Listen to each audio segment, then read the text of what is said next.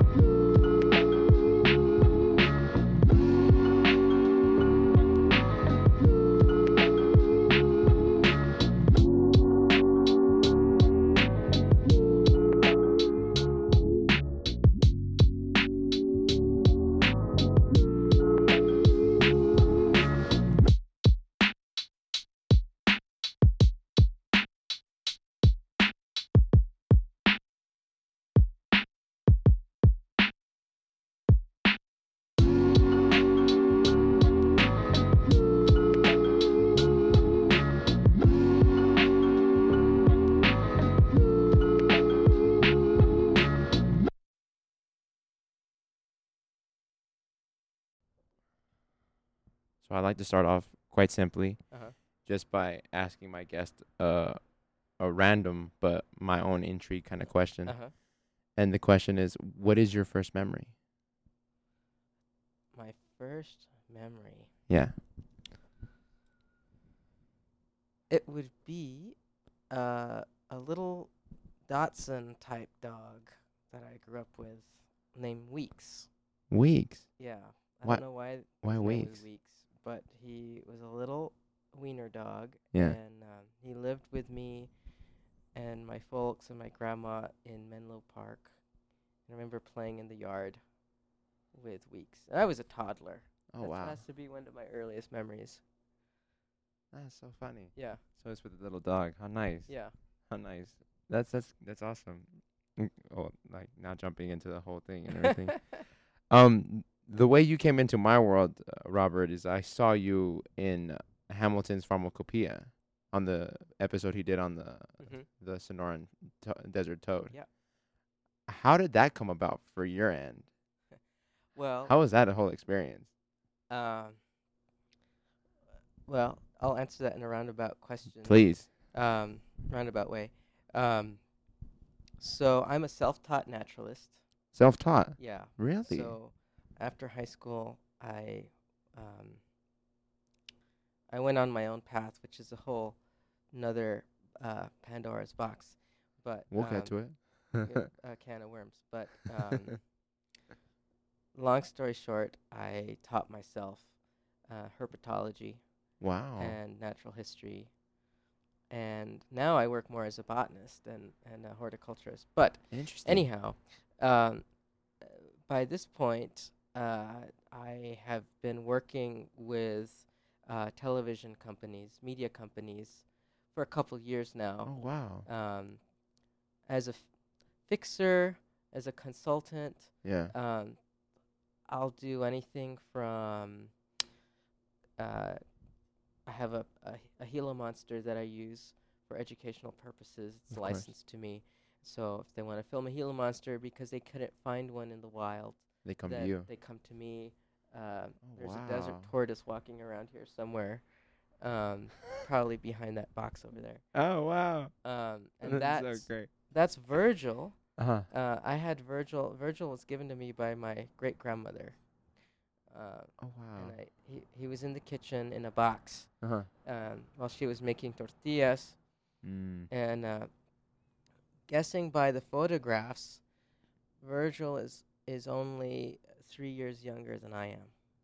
So we've spent our whole lives together. Wow.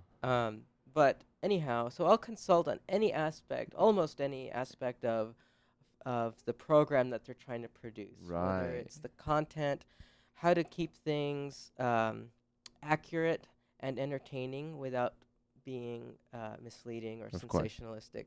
Right. And the VICE Media Company had contacted a friend of mine, and this was a year before they actually filmed because they thought they could wrap the whole episode up in 10 days. This is probably because they had only ever dealt with chemicals and plants. Right. But not with animals. Not with animals. And right. To film the metamorphosis, for example, of the toad from tadpole to toadlet, right, is a long time. Right. How long does that usually take, that transformation? It's close to about 2 weeks, and it's the longest. It's the longest metamorphosis that desert toads have. Really? Yeah. There's reasons for that. Most toads or frogs in the desert have to metamorphose really quickly because of the monsoon water dries up right away. Right. Anyhow, so there was a lot of work that went into getting permits. Right. Finding a legal source, because you can't just go anywhere and collect. All of these things. Uh-huh. It ended up being about in total, doing primary research for them, fixing things within the Yaqui tribe, the Yoeme tribe in Sonora, and... being on camera with them, and filming the metamorphosis. All of this took, over a month. Wow. So that sounds like a whole process. So did you have to set the get the permits yourself and help them out on over here? Yeah. Wow. Yeah. You would assume they streamlined that process in some way. Not really, because VICE wouldn't know what to do. Right. They're not a wildlife filming company. That makes sense. There's a bunch of wildlife filming media companies, and and even then, permitting and all of that is so unique to the circumstance. Right. Wow. But anyways, this was bittersweet. You know, it was a project that utilized all of my skill sets. Right. I've been very interested in the cultural history of this region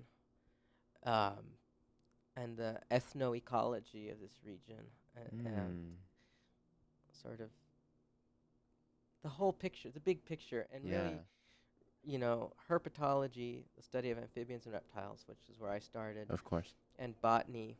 They're sort of the gateway or the window from which you can see the bigger picture. The bigger picture. Interesting. How did you get started in studying amphibians and reptilians? It was Virgil the tortoise. Oh, really? Yeah. Oh, he set off the curiosity then. I was 5 years old. Oh, wow. Part of it probably had to do with the fact that my paternal grandfather, who's died before I could formulate any memory of him, loved to watch Mutual of Omaha's Wild Kingdom, which was an early wildlife show that would play across the United States. And it was campy stuff. But it was how people got exposed to wildlife. Of course. So apparently he would sit me on his knee or lap, and we'd watch these shows together. Yeah. He liked those things. He was also a sheriff, and he's always fascinated me as a person. Interesting. But anyhow, you know, those early experiences, whether I remember them or not, were fundamental to making the way. I even just uncovered some pictures of me as an infant in the crib, and my grandmother had made stuffed plush snakes. Oh. Because it was just practical. I mean, she didn't really have anything much else. So she made.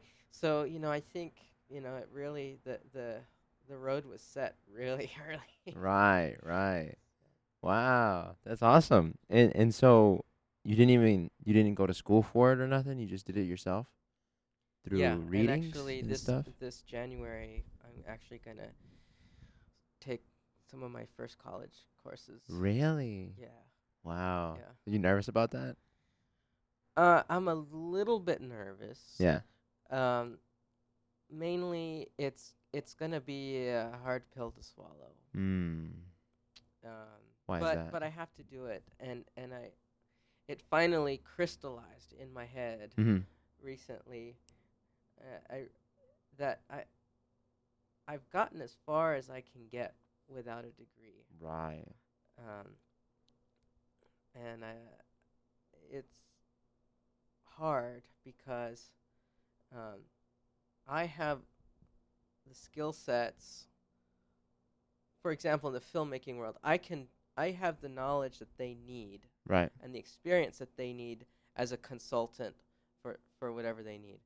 And I also have the time, but most scientists don't have the time because they have to work on projects, right, and things like that. Yeah. And so they keep they live off research essentially. Yeah. Right. And but because I don't have those letters behind my name, then they're less likely to pay me adequately or accept what I have to offer without corroborating it with other people. Right. So, and everyone, even the actual biologists that I've known for a lot of my life. Yeah. You know, they know. You know, I just have to. I have to actually study the fundamentals of what I actually know. So right.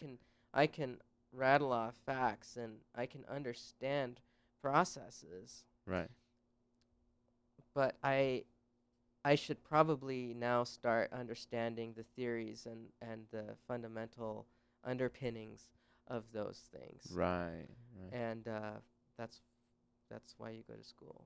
Right. And I'm ready for it. And I used to be so adamant about not going to school. Look at that. And it's gonna. I'm gonna start off with one or two classes, and some simple, and then go from there. Nice. That's cool. It's a good decision to. It's interesting place to be. How long have you been studying on your own? That's a good question. Probably in middle school, I had already been reading and collecting literature, and I still. I mean, it's a book collecting is definitely a thing. It's a bibliomania is a thing. Bibliomania. Yeah. I get that. It's a real term. I can fall into those temptations. And I'm almost at the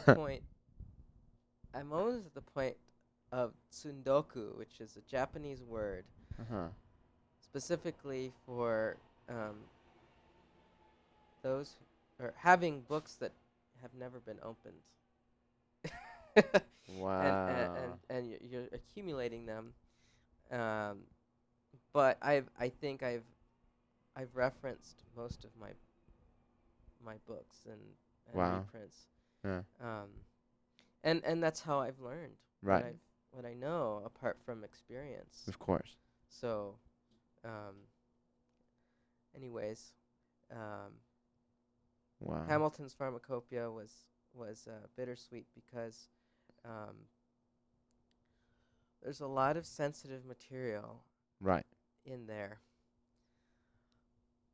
I wanted to tell an accurate story of the history of use of this toad-derived 5-MeO-DMT. Oh, okay.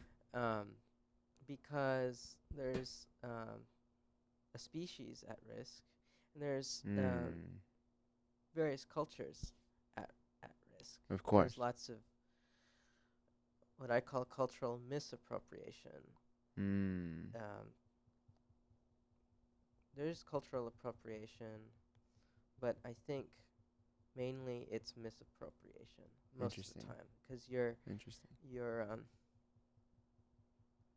you're bastardizing it. Right.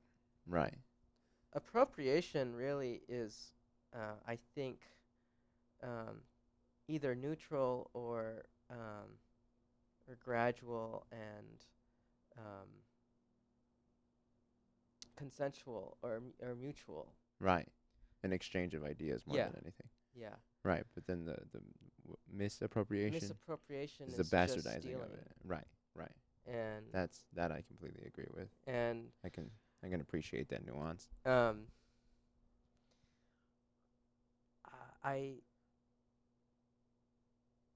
delved into the world. I contacted some people, and it went. At first, I thought I was just going to be a toad rearer, like raising the toads and providing natural history. And in the documentary, that's how I appear, but the long story is that there's a group of people who learned about smoking toad secretions for 5-MeO-DMT. There's another like an indigenous misconception that you lick toads to get high, and that's not Isn't that like a diluted meme to a certain extent? Yeah, I guess so. At some point, the media, news sources, kept quoting a layperson who thought that kids were licking toads to get high. Ah. And because that sounds so bizarre and urban, then it grew. Right. I guess it grew into a meme, but that can be really, can make you really sick because it can stop your heart. Oh. That sounds like death. That doesn't sound like sick. Yeah. So if you lick specifically these, the desert toads, like if you were to lick them, all toads. And most amphibians have skin toxins as a defense because they don't have shells. They don't really bite or anything. Right. Yeah. So they have these. They develop these other techniques to defend themselves. Yeah, it's a poison. Interesting. It evolved the poison apparatus. The source of poison evolved with the amphibians' ability to regulate body moisture because they depend on water to survive. They breathe through their skin, and they need to have moisture on their skin to breathe. Oh, they're the intermediary between fish and reptiles. Right. And so within that ability to regulate osmosis and their moisture, came the production of skin toxins. It has to do with the transfer of sodium and potassium ions through cell membrane. The cell membrane. Interesting. Anyhow, to this day, no one knows who the first person to smoke the secretion is. And Hamilton was talking about the guy. And even the person they interviewed is not the person. Him, right? Right. And there's at least 3 to 4 people who claim the pseudonym of Albert Most. Right. And their stories differ. For example, if you read the pamphlet, they cite a paper in a chemistry journal from 1967, which just outlined the chemical properties of the secretions of Sonoran desert toads. And it's not a psychedelic journal. It's nothing. It's a very technical journal that just happens to list 5-MeO-DMT. Of course. To me, that means that there was someone out there who was actively seeking out psychoactive properties from in the ether. Right. You know, there was somebody was looking for it. A psychonaut. Right. When you ask, when this person that Hamilton was interviewing was asked, did you have any knowledge of technical literature or published? He didn't, and his claim was that he had gone around through his love of toads, ethnoherpetology, love of toads. He went around expressing the glands of the toads and smoking them, putting them on a cigarette, until he just happened to try bufo alvarius. Right. And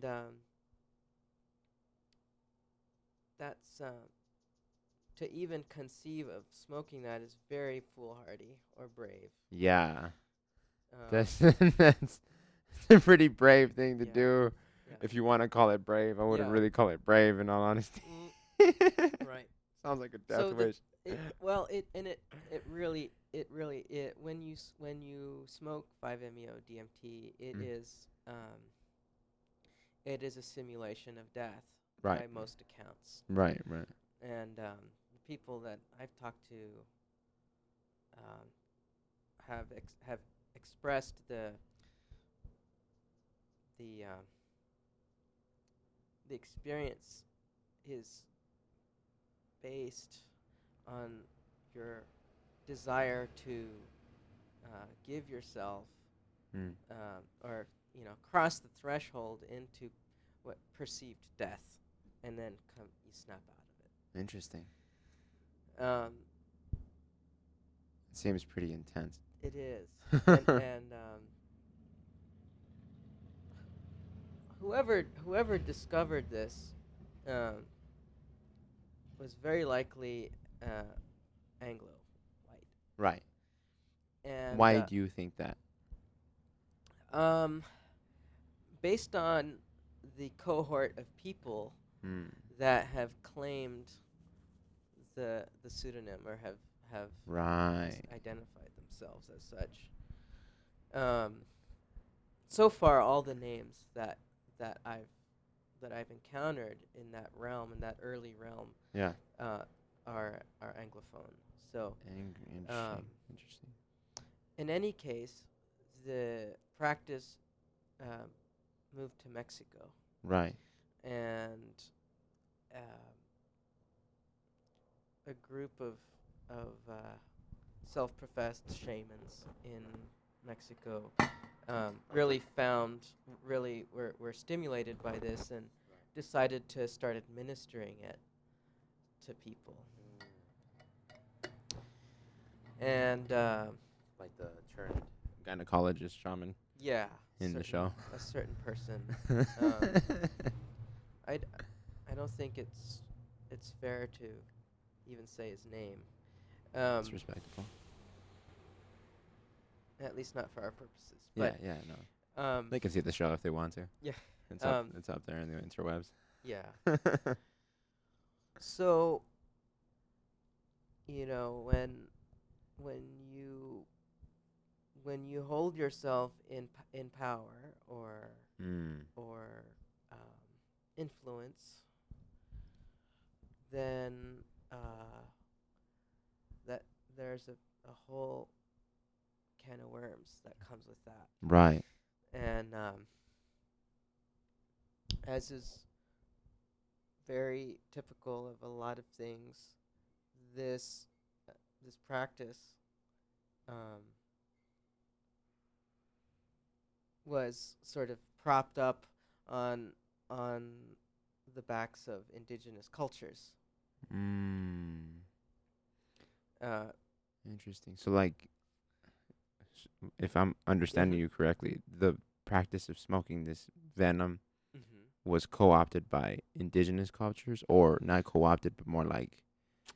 That's a good question, and I think you're getting to it. Because that was actually my rebuttal I had to you when you mentioned that the person who discovered it was most likely Anglo. I was going to mention the people who do smoke it, but in like tribal settings and stuff like that. This is where it gets very interesting. Right. So yes, in at least one instance, the Comcaac or the Seri people have adopted this medicine into their pharmacopoeia, but if you really read the literature and you really look at the cultures throughout Mesoamerica, the toad, there's no compelling evidence for the smoking of toad toxins. Okay, wow. So it's like the toad is a symbol, is a significant symbol, right? Because of metamorphosis. You know, that's a very remarkable phenomenon, right? And to witness that is remarkable. It's remarkable. It's and probably inspires a lot of magical thinking. It also emerges from the ground. Of course. It's a sign of the underworld, or the spirits of the underworld, right? Or the afterlife. Yeah. It's also a sign of fertility because of the onset of monsoonal rains, right? And so those are very compelling symbols on you know as talismans or effigies, vessels, smoking vessels. Yeah. There are a lot of incense vessels, which there are a number of things that lend themselves to assume that people were smoking the toxins. Right. Well, maybe they put them in these burners, the incense burners, and inhaled.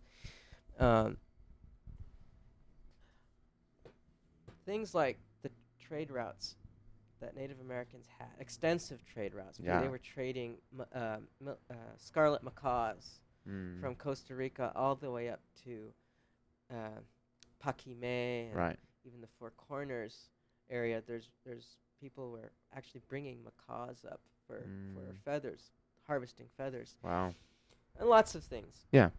And so it was foreseeable that, people assumed that, toads, how could such a powerful medicine not have manifested itself in these cultures? And, right.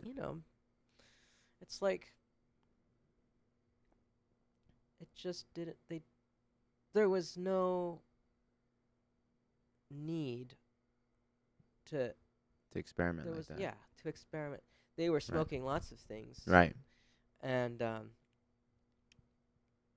they could have smoked toad. Right. But there really is no evidence for it. It's like the wheel. Mm-hmm. Some cultures never adopted the wheel, but it doesn't mean that they are inferior by any stretch. It just was something they didn't need. Their environment and their society just it wasn't call for that. They found other ways of moving things around. Right. And in the book Gun, Germs, and Steel, it's the one of the greatest takeaway messages is that societies are what they are based on their ability to interact with the resources available to them. Right, of course. And they are only as accomplished and successful as they need to be for their purposes, for their environment, place in the world. Right. That makes a lot of sense. Yeah. That makes so much sense. So, anyways, getting back to this is that in order to gain validation and notoriety, smoking this was supported by the assumption based on toad motifs. All those things. That people were smoking this substance many years. They use those as evidence to actually keep perpetuating it. The practitioner we just brought up had originally started in the Yaqui community, and it just so happens that I know people who were around when he started his foundation. And wow. It was very unethical. I won't get into the details because the details are they're just very typical of what a person seeking power would want to do. I mean, it was just not good. There was lying and involved and manipulation and mistreatment. And when at some point this person was not allowed back into the Yoeme community. Wow. And so he moved to the Comcaac. And the Comcaac are a different culture, and they learned that they basically have accepted this person. And this person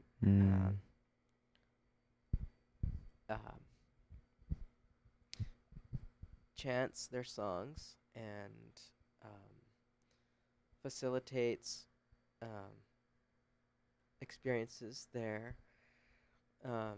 And a certain number of Comcaac also practice it on their own. Right. As a means of economic gain, it's another way of it's a job. It's a job, but they have incorporated it into their medicinal purposes. Right. And, psychedelics do have incredible, enormous potential to help people. Yes. A lot of people call it medicine. Right. And unfortunately, we have, yes, it is medicine. We've gotten to the point where that's how we view it. Right. But it really should, we shouldn't have gotten to that point, you know. Psychedelic substances should probably be used to expand consciousness and awareness, human awareness and consciousness. And not just trying. Not just as a emergency resort. Hmm. You have a, there's a, I forget this person's name, but there's somebody who's working, who at least likes the fact that psychedelics are becoming more accepted, but it doesn't like the fact that they're being accepted to help the sick or the needy. Like he feels as James Orak. No, I don't think that. Maybe he's I learned this concept from a guy named James Orak on a podcast. Interesting. Called Psychedelics Today. Oh wow. Which I'm supposed to be on, it just hasn't come out yet. Oh really? Yeah. Oh wow. Yeah, talking about Sonoran Desert Toads. Nice. You became that man, didn't you? yeah, and I'm okay with that. Yeah. Because, you know, we a lot of naturalists often volunteer on consulting projects, not just for film, but like big giant developments that are going to blade the land. They have to survey for endangered species or remove things, and we call ourselves biostitutes.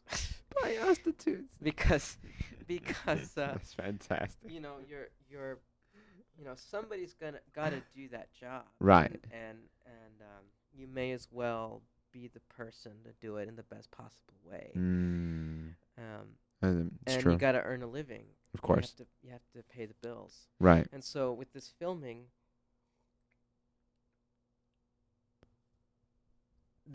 there's always some amount of sensationalism that occurs in these things, but the idea was that we did attempted to portray it very accurate and what's the term, morally sound thing, and you can do that all you want, but at the end of the day, the platform is going to popularize the subject, right? And so it just brings more attention to it. Yeah, it's and just within since that issue, that episode aired. Yeah.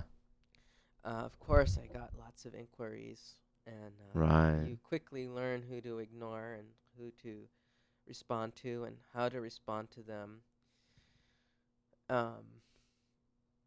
So yeah, it's. Was it a lot? It was a lot. Yeah.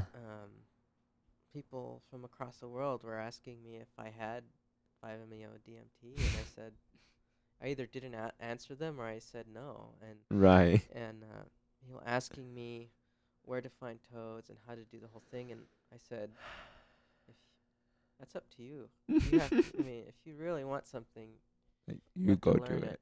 Right. Yeah. It's very true. And so I have a, you know, I developed a code of ethics, of course, around this whole thing. Yeah. You know, this is a Schedule I narcotic. Entirely. It's illegal, and but you know, these toads. These toads are ancient beings, just in the evolutionary sense, but also their ability. Most desert animals live to a long time because their growth occurs during a very short period of time when there's water. Interesting. And then they go dormant. So. Wow. So saguaros, toads, tortoises, cacti, even a. If you look at a photograph from the turn of the century, and there's a whole field of study on repeat photography. If you go and you look, there are people dedicated to photographing the same landscape over decades and decades. Wow. And you see plants come and go, but mostly they stay. And you can see the same little bush there for upwards of decades and decades, if not hundreds of years. The drier, the more arid the place, the older something is likely to be, because they can only thrive, or they can only reproduce and grow when it's wet. Wow. So I never thought about that. Yeah, it's very incremental. Right. And so these toads, they encase themselves in a cocoon of skin to hold water in, and they're active and growing for about 3 months, even less, the way climate change is affecting our region. Yeah, it's deep in the middle of December. Young animals. We're like sweating out here. Young animals and plants have a growth spurt. In their young years, they have the ability to explode in growth with just a little bit of food to get past a vulnerable size. Right. To get past a point where they can desiccate or get slurped up by a bigger animal. Right. But for the most part, it's very slow. Anyways, these toads could be well over 20 years old. Big toads. And so that's so interesting. I never thought about that. It's an interesting perspective to think about that. Like desert life, actually, is a lot. Has a permanence. It's full of life. The desert is full of life, and it's entirely. It's a testament to life for the fact that it can pervade here. Yeah, a lot of people may be under the misconception that deserts are tough. Right. And they are tough in the evolutionary sense. Right. But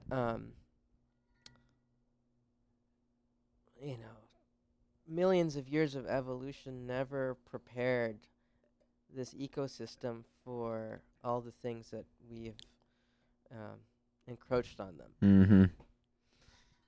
So most of this, like, that interaction has always been something that I've thought about, but like, I was going somewhere with that. It was just the fact that it's been here, and it doesn't really know. It's a slow moving object, what they are, and we come in. It's outside of human. Way rapidly. Yeah, it's outside of our conception of time. Right. And existence. Entirely. They're gonna be here after we're gone, and they were here before we even showed up. Which is crazy. It's very crazy. It's very crazy. Just to use another example of that, there's a study of seed bank ecology. And seeds are alive. Really? Yeah. How could they sprout? Duh. I know. I'm not trying to like condescend you. No, I got it. You're just like you gotta give you that. But it's so easy to dismiss them, right? Entirely. It's a seed. It looks like a rock. Yeah. And so it's like a duh kind of thing. A seed is just on a completely different time plane. Right. And so there is life, it's just waiting. A seed is actually always in the process of germinating until some stimulus causes them to sprout. And the first thing to emerge to break the seed coat is called the radicle. It's called the radicle? Really? Why is it called the radical? Why? Do you know? It's a good question. I don't know. Okay. I have to look up the definition of radical. Interesting. Probably has dual meanings. Yeah.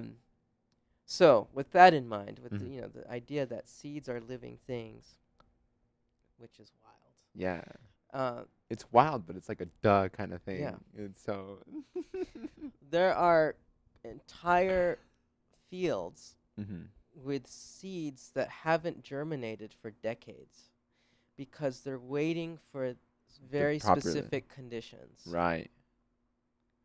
So maybe, you know, 3 or 4 good wet winters in a row before one spring, they just are there. Right. And that's the importance of long-term monitoring and repeat photography and visiting places over and over again to understand them, is that, you know, and seeds are the underpinning of ecosystems. For example, the number, this is a herpetological comparison, the number of snakes that you see in the monsoon season is based on the number of prey items available to them. Right. Which is based on the amount of seeds that were dropped by plants that grew in late winter, which is based on the amount of rain we got in the winter. Oh man, yeah. That's the most plainest way I've ever heard anybody just explain the connected thing, how connected things are. Yeah, that was so straightforward. Yeah. That was intense. So there's every year there's an assemblage of species that appear. Right. You might have more lupins or XYZ. Right. And that all those things determine the species compositions that come later. And so if there's more summer weeds and flowers, that creates a mulch layer that makes it harder for winter stuff to germinate because they're shading it. So, you know, it's just this constant waxing and waning of populations. Yeah, it's a pendulum that's always swinging, and sometimes we have the ability to push that pendulum. Right. But when you have a cohort of seeds that haven't shown up in 3 decades, what does that do to what's the ripple effect? You know, who can eat those seeds? Like maybe there's a caterpillar that specialized on that one plant, like many caterpillars do. Right. So maybe that means that a certain species of butterfly may be more abundant in the summer. Wow. And maybe, you know, there's maybe that means for that area, because those caterpillars appeared, now there's more lizards in that area. Right. And so you can see how everything has consequences. Everything is intertwined. It's what we call inextricably linked. Right. It's like you can't snip one string and expect somewhere around the world to stay taut. Wow. Or a butterfly effect. Of course, yeah. That's so true. It's so, you explaining it that way makes me like, there's like this sense of like, oh, don't do anything, don't touch anything. But you can't do that. Right. And to be a part of it. That's the you know, life is suffering. Right. And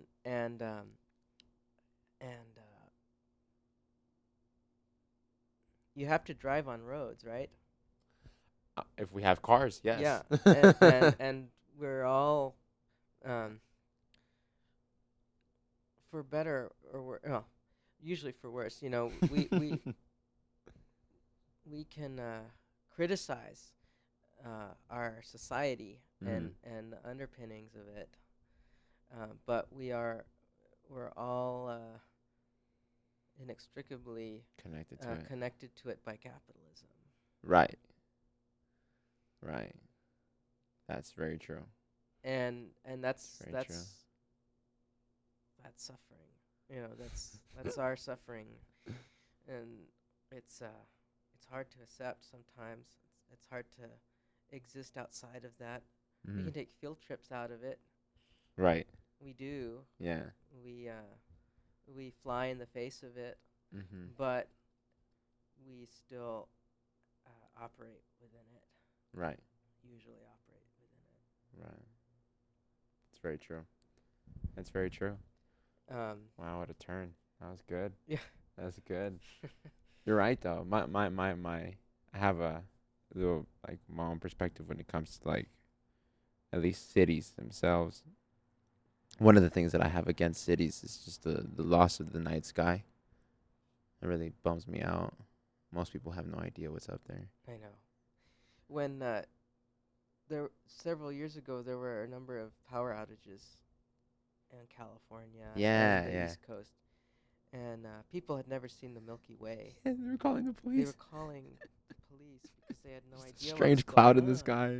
Yeah, heaven forbid there would be a meteor shower. Bruh. That would have been so great.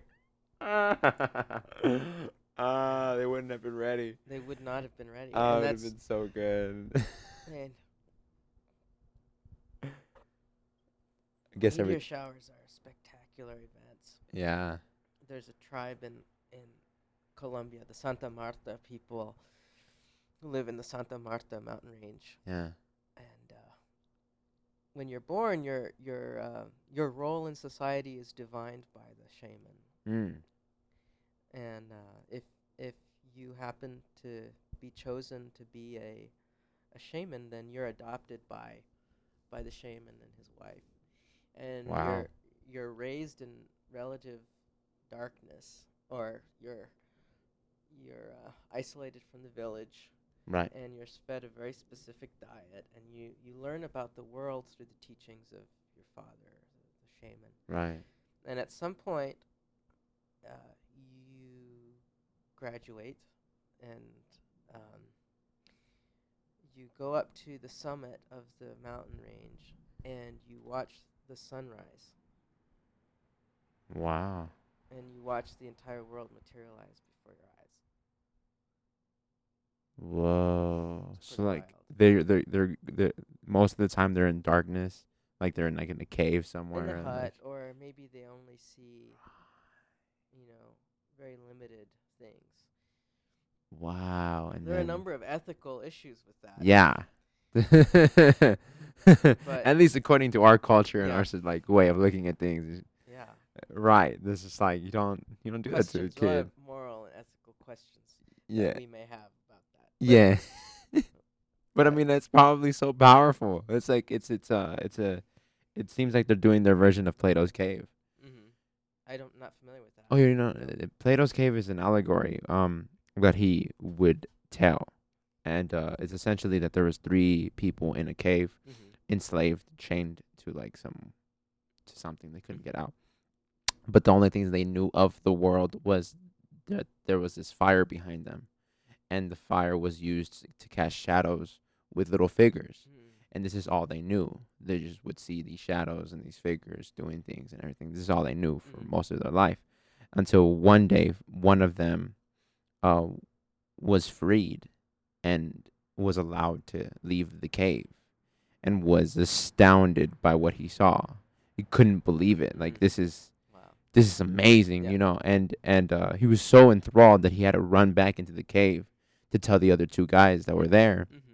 but they called him crazy, and they thought, like, you're insane. Like, this is the only world that we know. This is it. This is all that's done. Mm-hmm. You're crazy. And the guy, sort of in a bittersweet kind of way, couldn't stay there anymore, and had to leave them behind because he just couldn't stay there because of what he knew now. Yeah. That's a tough cookie because, the more the more sort of ethical and moral baggage comes with it. Right? Well, yeah, it's a lot more responsibility. Yeah. It comes with it. There's somebody had this great analogy about knowledge, where knowledge is like a bonfire, and the more you build up the fire, the darker the surrounding gets. Yeah. The circumference of what's not known. And the circumference of what's not known gets much. Got it. Or not circumference, circumference of what's not known expands with it. Ah, gotcha. Yeah. You're right. Okay. Yeah.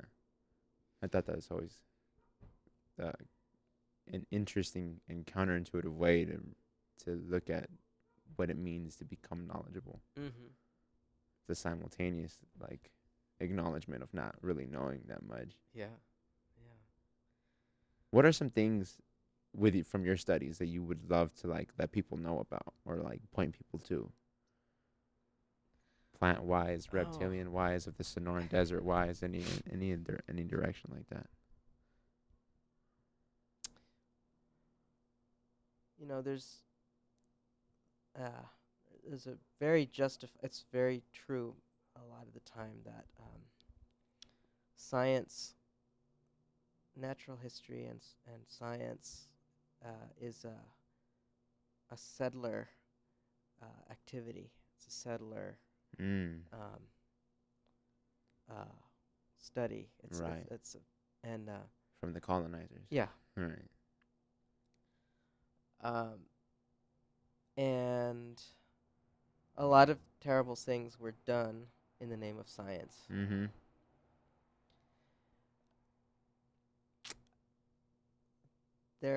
It's bittersweet for me because I've learned a lot of what I know about the world through natural history and things that were interpreted to me through mostly white people. Mm-hmm.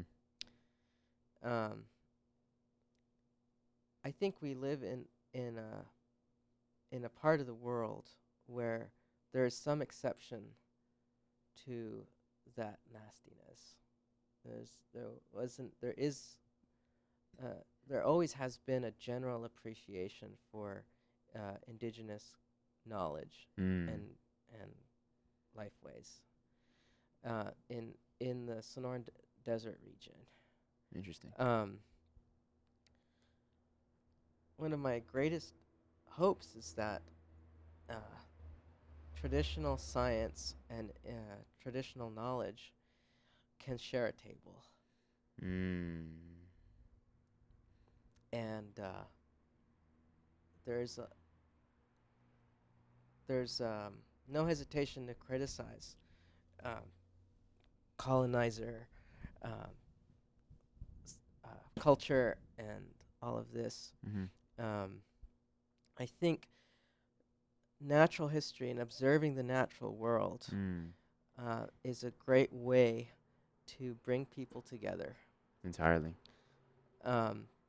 Because even a traditionally trained naturalist at some point realizes the transcendence of ecology, the transcendence of natural systems that goes beyond the traditional boxes and theories, which is akin to an indigenous understanding of living and non-living things. You eventually realize that things do have a spirit or an energy. And you begin to you begin to develop a sense of what's the word I want to use? Stewardship and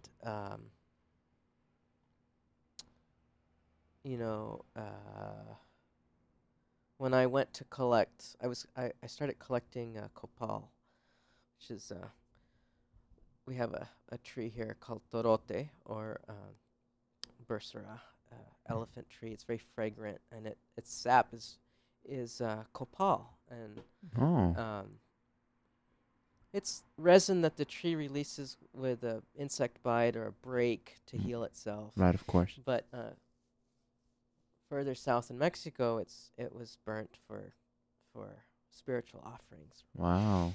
Cool. And there's tons of bursaras, many species of bursaras throughout Latin America and so forth. But we have one species that's native to the Sonoran Desert.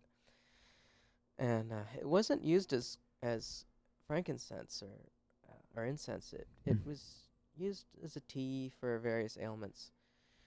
But its sap is amazing. And I was in a really remote place. It was really arid. There were really big old trees of this these that had even died. They had released all of their sap in these big balls of crystallized sap. And I just thought, it's so... this is gold. This is treasure. Right. I had this rare and fortunate opportunity to be in this really hard to get to location. It was precarious. The slopes were slippery, and there were giant boulders that could have slipped and fell on me. And I felt very. It was an amazing experience, but I started collecting this stuff, and at some point, I realized. How much of this do you need? Who are you going to give this to? Who deserves this? Because you're extracting, you're taking from nature. Mm-hmm.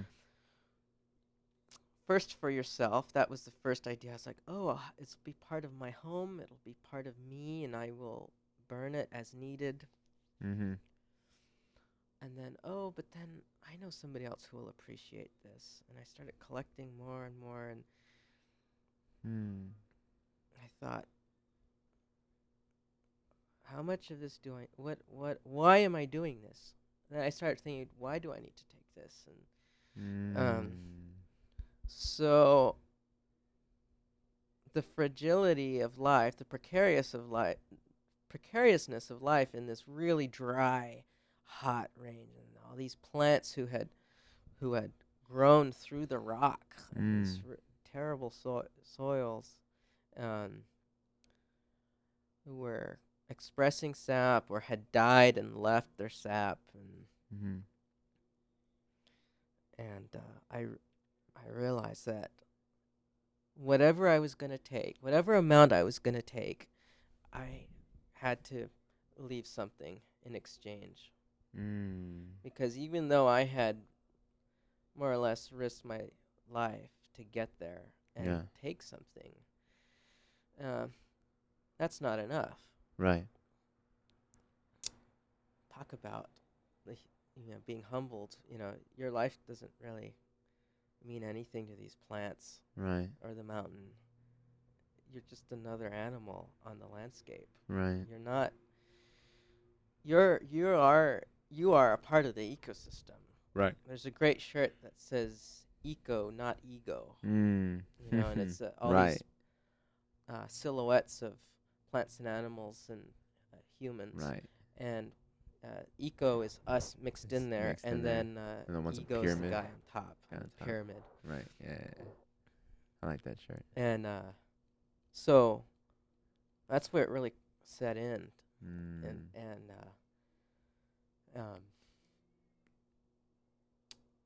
I got to this because under all that formal training, my knowledge of the ecosystem there, the geology, the people who had explored this place before me, my knowledge of the ethnobotany of that plant, and wanting to bring that into my life. Right. Was finally bound up, wrapped up with the concept of moral, ethical stewardship. Right. The responsibility finally kicked in. And so, if classically trained scientists and a shaman or a body of indigenous people can figure out how to steward the land. Mostly it's Western science. Learning how to step off the platform, step off the stage for a little bit and listen and understand that you're not relinquishing anything necessarily. You're actually growing, right? Developing, you're progressing. And that's how many great and successful things have happened in evolution. Right. Is the adoption of foreign or perceived foreign entities. Right. Can be really beneficial and mutualistic. One of the components of the cell, the mitochondria, right, is thought to have been a foreign body, which is now an important. It's the powerhouse of the cell. Yeah. Right. So, I see. That's what I see. That's what I would like to see, and I would like to see a genuine cooperation, a genuine coming together, and that's hard. You know, it's hard to step off the stage when you've been on it for so long. Right. Or step aside. And one of my favorite musicians, Jesse Norman, said, "People don't want to hand. They don't want to hand out. They want to hand up."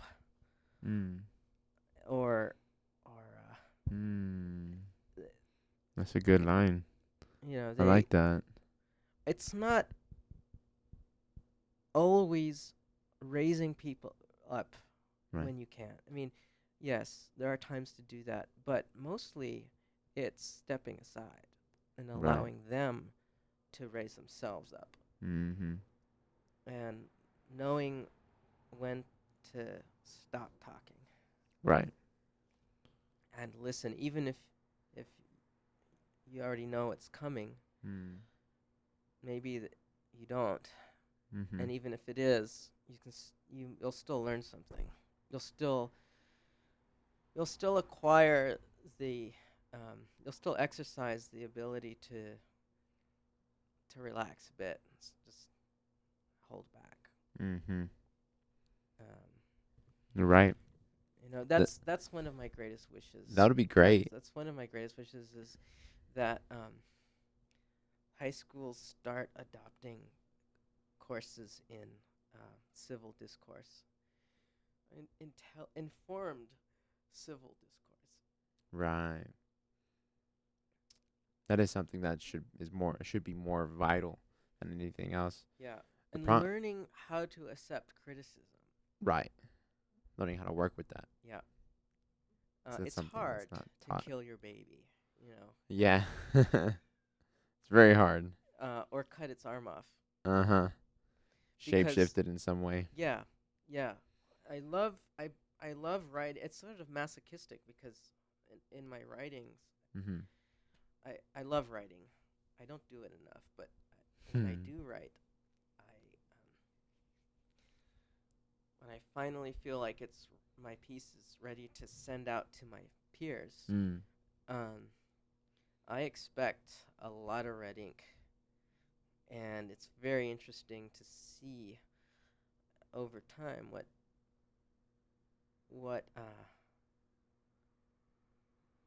people suggest, what people suggest to cut out. Right.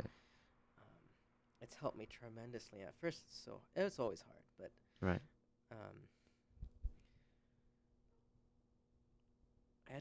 Good editors, know how to promote your voice, you know, and they have distinct writing styles from you, and so, you know, even though they would like to word something differently or push their style on you. They don't. They understand what you're trying to say, and they tell you what they're seeing or hearing. And I mean, in the end, you're responsible for adopting the changes. Anyways. Right, but, of course. But that's what makes it an even greater exercise, is knowing what to... Learning to listen and then figuring out what to accept. As hard of a pill as it may be to swallow. Yeah, for real. Most people, even I have trouble with that personally. Oh, yeah. The funny thing is as you were talking about, like, all this, it reminded me of just the simple fact that a child in the womb takes shape when a dying of cells happens. Oh. Yeah, like death itself sculpts us from a blob of cells. Wow. Can you go into that a little bit more? Like, so. Well, like one of the examples I guess I could say is like we're webbed, our fingers are webbed when we're in the womb. Mm-hmm. So like the webbing just goes through a dying. Uh-huh. So all those cells die off. Uh-huh. And which etch out our fingers and everything like that. Right. So that's the best way I can specify that. Gotcha. It's okay. It's an editing process. It's an editing process called evolution. Yeah. You know, it's being a Latinx or Chicanx person. Yeah. I've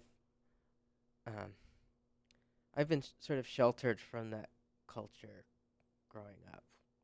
Not sheltered, but I went into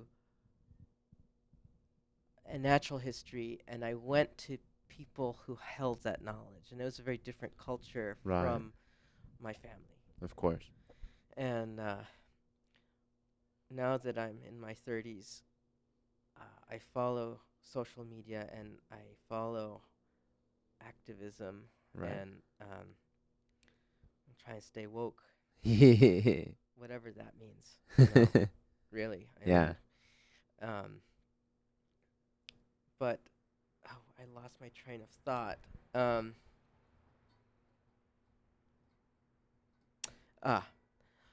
that is, there's a lot. There's Latino rebels on Instagram, and there was a comedian who said, "Your ancestors," and I'm paraphrasing, "your ancestors thought the world was flat, and mine mapped the night sky." And yeah, and there was a huge thread that. You know, lots of shaming and stuff like that. And two things. One is the thing we talked about earlier, is that cultures were only as progressed as they needed to, based on what was available to them. And a lot of people of the flat Earth period thought the world was round. They just couldn't say anything. Right. On top of it, right? That's very true. It's such an interesting historical moment on the planet, where there was this moment where this just an idea that came around that censored a lot. Mm-hmm. And in its censoring and its need to spread, brought us to where we are now. It's such a random moment in history. Yeah. That I'm still perplexed by, actually, a lot. Well, I'm not sure it was random.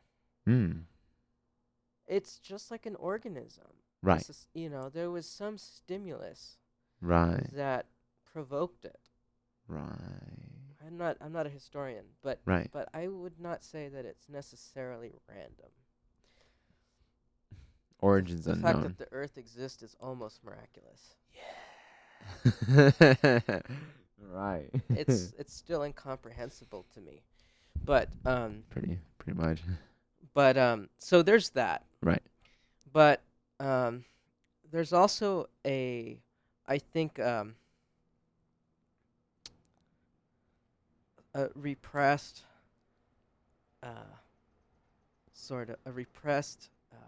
anger and reaction that I think that meme is related to, and that's that evolution and study of science is necessarily Darwinist, societally Darwinist, or I hope that changes with the increase in people of color in the sciences, right? And the ability for them to bridge their culture and understanding of the world. Yeah. That's interesting. When you say Darwin, are you referring to the survival of the fittest? Yeah, that's sort of something that's very misinterpreted. Entirely. But what I mean, Darwinism, that can trigger the term or the idea of social Darwinism. That is very eugenics and right. And gets into that. It gets into that realm, and that's where science was misappropriated, right? For the dominant or the dominant minority, right? There was a guy named Carl Lumholtz who was a Norwegian explorer. He loved people, and he was the first person to travel through the entire Sierra Madre, and take photographs and record plants, animals, people. He even recorded songs and things like that. Awesome. And he was a good guy. Yeah. He loved people, but the forces of his time, he could only be funded as long as he contributed something to the literature, to our understanding of the region, and part of that was measuring people. There was and he didn't fully believe in it, right? But he did practice that. He weighed people, and I don't have that book here; it's still in storage. But yeah, those are the dark sides of science, evolutionary science, that don't hold any water anymore. And a good scientist, realizes that. Entirely. It's they're big, they're far bigger problems, far bigger issues to focus on. Yeah, no, entirely. But it's just the problem with tools. While you can use them in certain ways that are frowned upon. Mm-hmm. You shouldn't get mad at the tool, though. Yeah. Shouldn't get mad at the tool. That's something we're so used to scapegoating in this society. Yeah. At least that's how I feel like. Well, it's easy. Yeah. It's easy, and especially if you're uninformed. Right. And quick to jump to conclusions and everything. That's probably one of the greatest problems we have is the miseducation, undereducation of our society. Yeah. So anyways, getting back to social media and staying woke, yeah. There's a lot of great things happening in Tucson. Flowers and Bullets is incredible. Yeah, I love them to death. And Huaraches Verdes, do you follow him? No, I don't. He's an amazing permaculturist, I would say, or sustainable gardener. Really? And promoter of things within underserved communities. Oh, wow. It's really good, yeah. I'll have to check him out. He's a funny guy. Anyways, I think I see good things in our future here. Yeah. Something's blooming here, right? I feel the same way. Yeah. I feel the same way, very much so, and it's exciting because there's some for me anyways. There's something that I was hoping to see, and here it is. Yeah, I'm gonna use the restroom real quick. Go ahead. If anything, we can end this. We're like, no.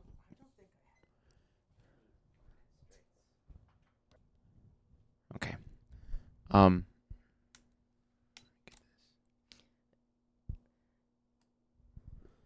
just a lot of things we can all learn from natural processes. Well, yeah, entirely. I feel like personally, I've always enjoyed just learning about it in my own way. I'm very casual when it comes to like all the natural learnings and stuff like that. But it's always been very valuable to me.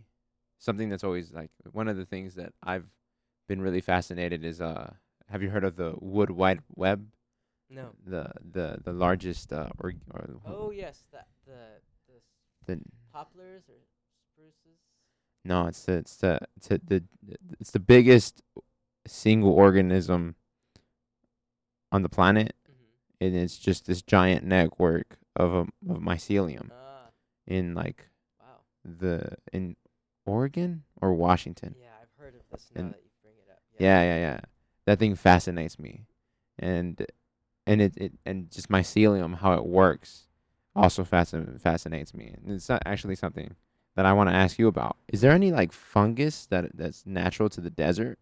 Tons. Really? Yeah. Yeah. I don't know enough about it, but I can tell you that it's everywhere.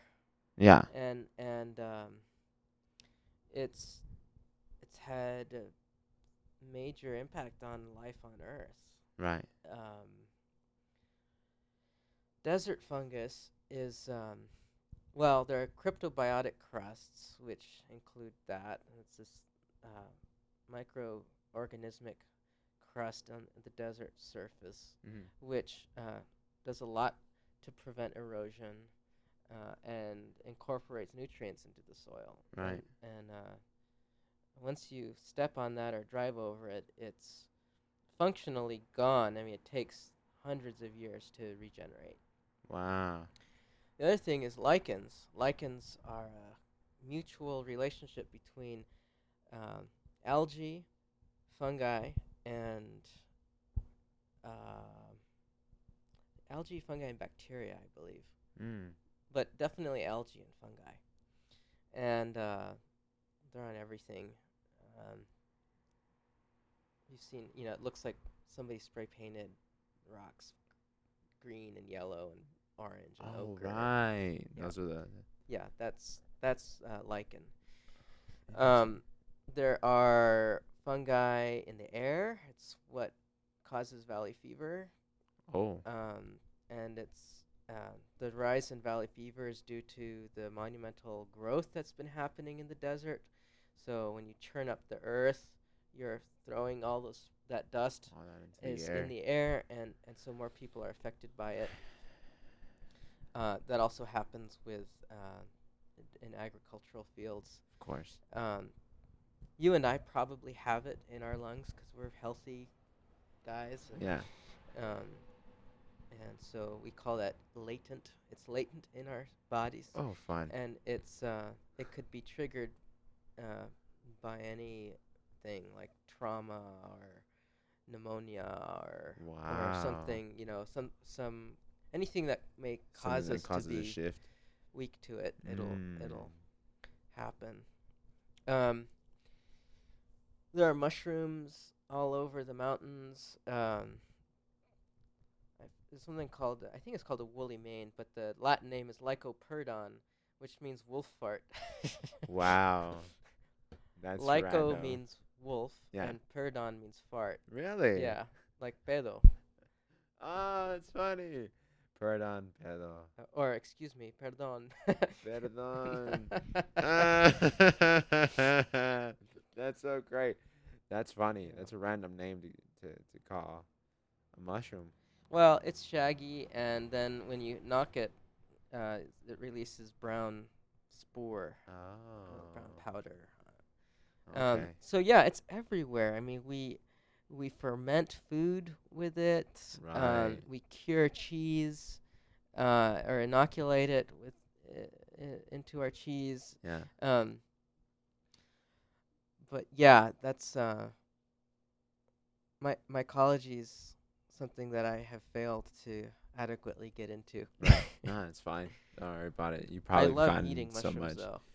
Yeah, mushrooms are nice to eat. They're really good. Apparently, I heard portobellos aren't the best for you. Or is it portobellos? Any farm, any industrially raised mushrooms are either gonna not be nutritionally valuable necessarily, because mushrooms are the processors of dead things, right? And ultimately all of the things that those dead things had in them. So they're extremely efficient at decomposing things. Right. And so in that case, they're what we call bioaccumulators. So if there's heavy metals or microplastics, the first things to eat those are insects or plants absorb them. Yeah. And they travel from those things into the things that eat them, and to the things that eat them, to the things that eat them. Right. And so a good example is tuna. Mm-hmm. You know, they're eating smaller fish, and then eventually it's the plankton.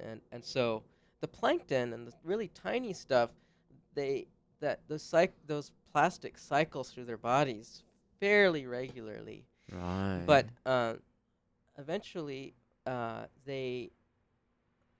those things make them into the big predators, right? Because they're eating all the things that eat those microplastics. So, anyways, they accumulate those things in their bodies, and then that's how they become, and that's how they get into our bodies. Right. And so mushrooms, you know, are tend processing. To be the same.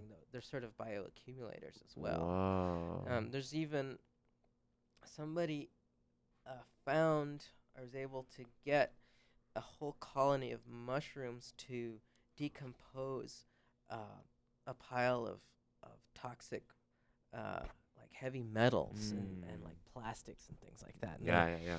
I would not have eaten those mushrooms, but they broke it down into a safer product. Right, there could be more. Yeah, I mean, there's kombucha as well. Right. So I love kombucha.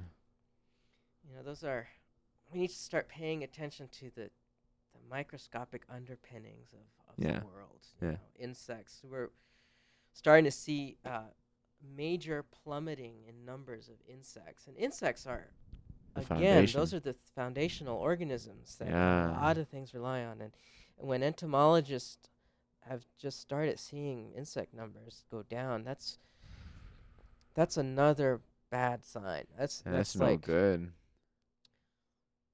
That's terrifying. That's terrifying. Yeah. Oh man.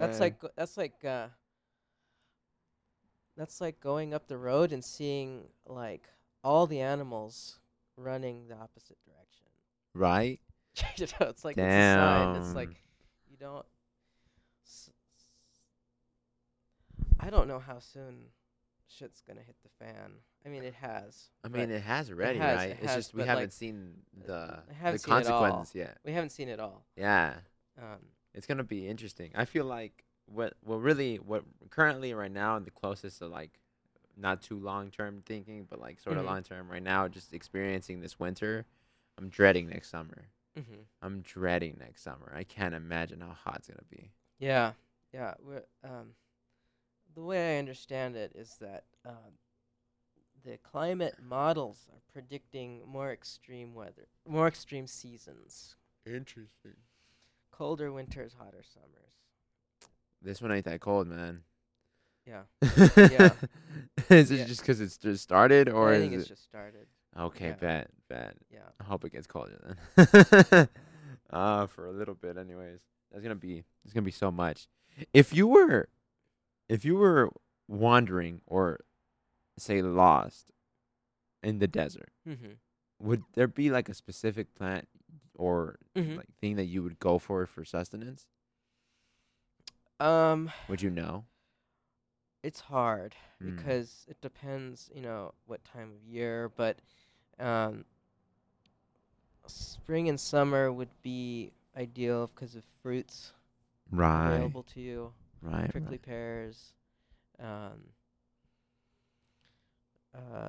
I'd probably try and kill I don't know what the limitations are on this question. You know, no, go crazy with it. I could, you know, eat a javelina maybe. Right. Or you don't want to eat rabbits outside of a certain season because they have some virus in them. Oh, wow. Pack rats probably would be easiest. You could kill them with a slingshot or a rock. Right. And they're big rats. They're easy to process, minimal energy to capture. To capture them. Yeah, so. But I try and eat a lot of cactus fruits. Try and save whatever water fell out of the sky. Right. If you really needed to, you could cut the top off of a barrel cactus and mash up the inside and eat the pulp. Oh. It'd be really bitter. Is that enough? Lots of cactus contain mescaline, and there's actually really and there's actually an alkaloid specific to saguaros called carnegian, which is named this Latin name for saguaro is Carnegia gigantea. Oh. That's a really this actually brings me to something I wanted to get to, is saguaro's named after Andrew Carnegie because the laboratories on Tumamoc Hill were built by the Carnegie Institution. Right. And it was one of a handful of research stations around the world meant to understand plant physiology and ecology in different parts of the world for agricultural and human progress. Right.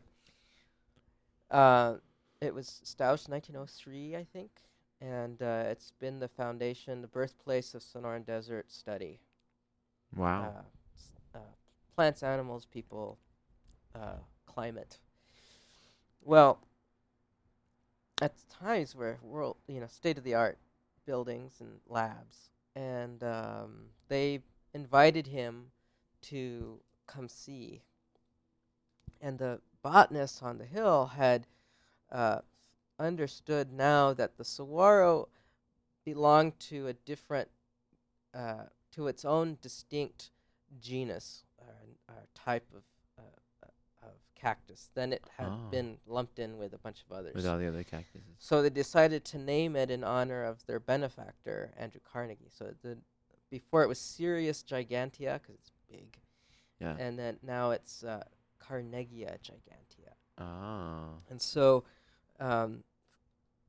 this backfired because, you know, they had given him a tour of the labs and showed him how wonderful this unique forest is.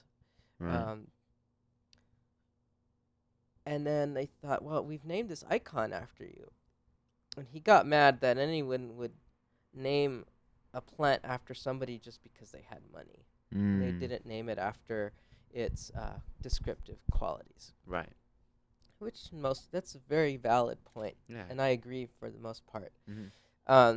But he thought it was a ploy for more money, more funding. So he got mad and he walked away from it.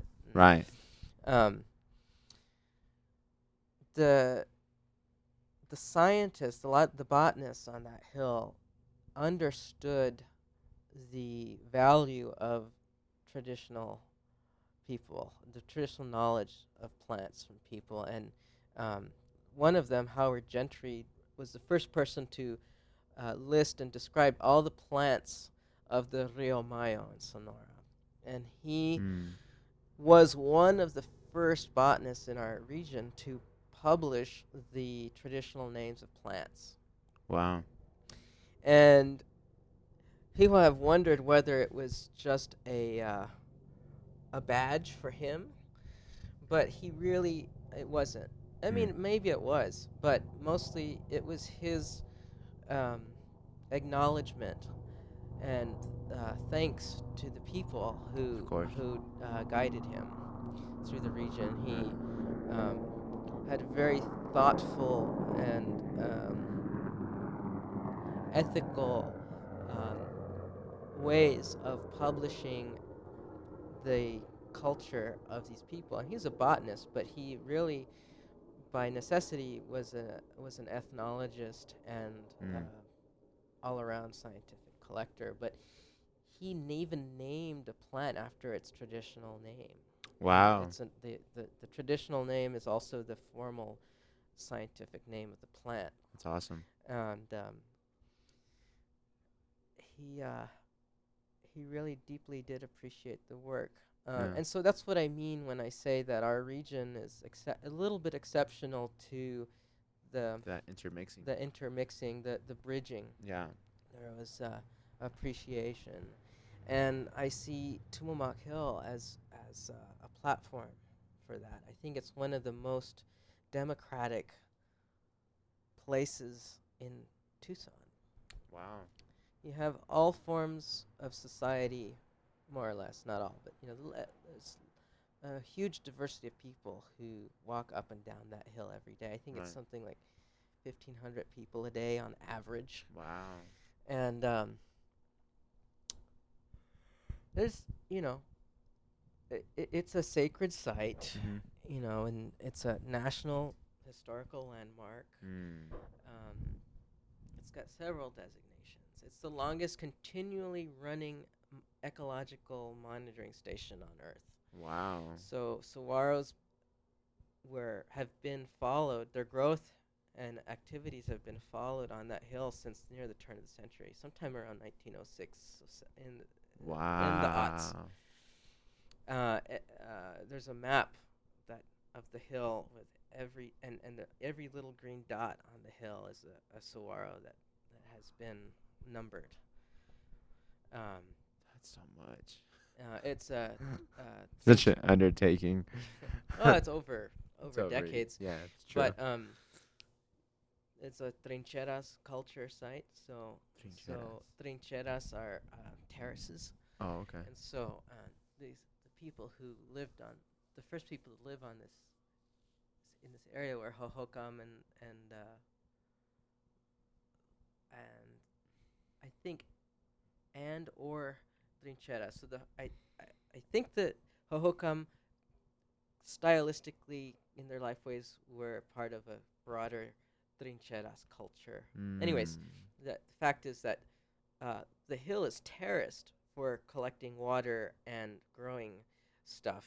Wow. And the higher the social class, the higher on the hill you lived. Right. And expert gardeners, and they knew how to live on land. So it's an indigenous site. The name Tumamoc is modification of Chumamoc, which is A'atam for horned lizard or horny toad. Ah. Chukshon means a spring at the base of a black hill. Spring at the base of a black hill. Which I think is a mountain. It's volcanic, and the springs at the base was the groundwater coming up through the. I mean, the geology of that place meant that water was pushed up through the surface, and then also the river was right there. Right. So Chumamoc is, and I'm probably slaughtering it. I my friend who's somewhat fluent in A'atam, told me it's Tumamoc. The T is a TCH, Tumamoc. Chukshon. Right, Chukshon. Anyways, so there's all these layers of history and settlement of that hill. And we are really working hard to carefully bring everyone to the table, right, in a meaningful way. That's good. That's good. And it's happening. It's slow because it's hard, right? But and it requires money and effort and time. All those things are intertwined with each other. But I'm really amazed. Tumamoc gives me hope for the future, in that many facets of our society go up there, and they steward it. They really look out for it.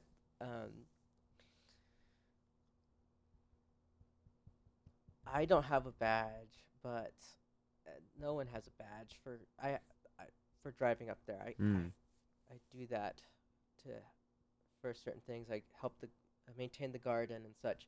But people seem to know that I'm a part of what's going on up there, and they're always telling me, "Oh, we saw somebody walking with their dog. We know there's no dogs allowed up here." And so people looking really out. It's really classical self-policing of a sacred space. Wow.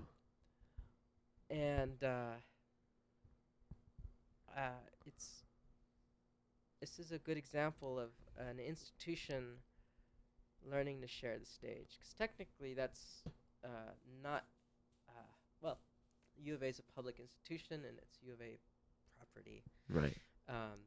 But over the years, they've allowed people to walk up and down the hill, and that's great. Yeah. It's an acknowledgement of the fabric of that place entirely, and it's beautiful. And that's why it gives me hope, is that you have all these forces coming together, and all for the sake of each other and the hill. Yeah. So there's. Never thought about Tumamoc like that, but that's awesome. Yeah, I like that. I like that a lot. There's a lecture series, seasonal lecture series that happens up there. Oh really? Yeah. Oh, I didn't know that. So if you go to tumamoc.arizona.edu, you can get on the announcements or alerts and can reserve a seat to attend, because it's such a small space. Right. But the greenhouse is already rebuilt, or is in the process of being rebuilt. It was, for as far as we can tell, Arizona's first greenhouse. Wow. So I'm going to show some tropical Sonoran plants. The stone house at the bottom is a boat house, because the Colorado overflowed one winter and created the Salton Sea. Oh. And so the scientists on the hill built a boat so they could monitor the impact of that flood and what happens when a lake or a sea automatically appears in the middle of the desert. So they would make yearly or regular trips to monitor and measure plant and animal life out there. And so that's where they kept their boat. Wow. Yeah. That's why I feel like I've seen. It's if you're starting to walk up, it's once you pass the gate, it's on your right. Right. It's a stone house. Oh, that's so funny. And that's soon going to be a visitor center and interpretive center, in the far along, but that's what's intended. And intended for it. The road's going to be repaved. Oh. So this be wider, and so we don't have to worry about slowing down or endangering people more with the cars going up and down. Right. Giving everything more space. Yeah, give everyone more space. That's awesome. So, yeah, check it out, tumamoc.arizona.edu. It's I see good things in the future. Great. Yeah. Well, thank you. Thank you for sharing that. It's a great perspective shift. We're an hour and 40 minutes in. Okay. Do you want to leave them with some last words? Or if not, you can tell them where they can find you if you want them to contact you in any way, or just... you can contact me through Instagram. Fantastic. Faunus Sonorensis, or Faunus_Sonorensis. Happy to share what I know or what I don't know. And if it's something I don't know, we can figure it out together. Nice. Yeah. Fantastic. No final words. Nothing's final. True that. Serious. Yep. Thank you again. Yep. Damn near 2 hours later. How you doing? You made it? There's a lot. I know we talked about it a lot. We went, in the beginning, it was pretty consistent. We were talking about the show, but then it went everywhere. And I appreciate Robert for everything. Thank you again. It was a lot of fun. Make sure to go follow him, guys. He's really well informed, man. So like, yeah, his Instagram is Faunus_Sonorensis. Okay. And that's FAUNUS_SONORENSIS. I hope you guys enjoyed this episode. I personally did. Hopefully you didn't catch me constantly repeating the same three words. Wow. Right. Or, whoa. I was at a loss for words, and quite frankly, I wasn't catching myself. So I apologize if that was incessant. It was for me while I was editing this whole thing. Apologies. But if it didn't bother you, I'm lying to you. It didn't even happen. Yeah, thank you for listening. Please go follow Robert. And yeah, I'm going to play you out with Southside Chillin' by DJ Q. Well, like, again, sick, losing voice. Thank you.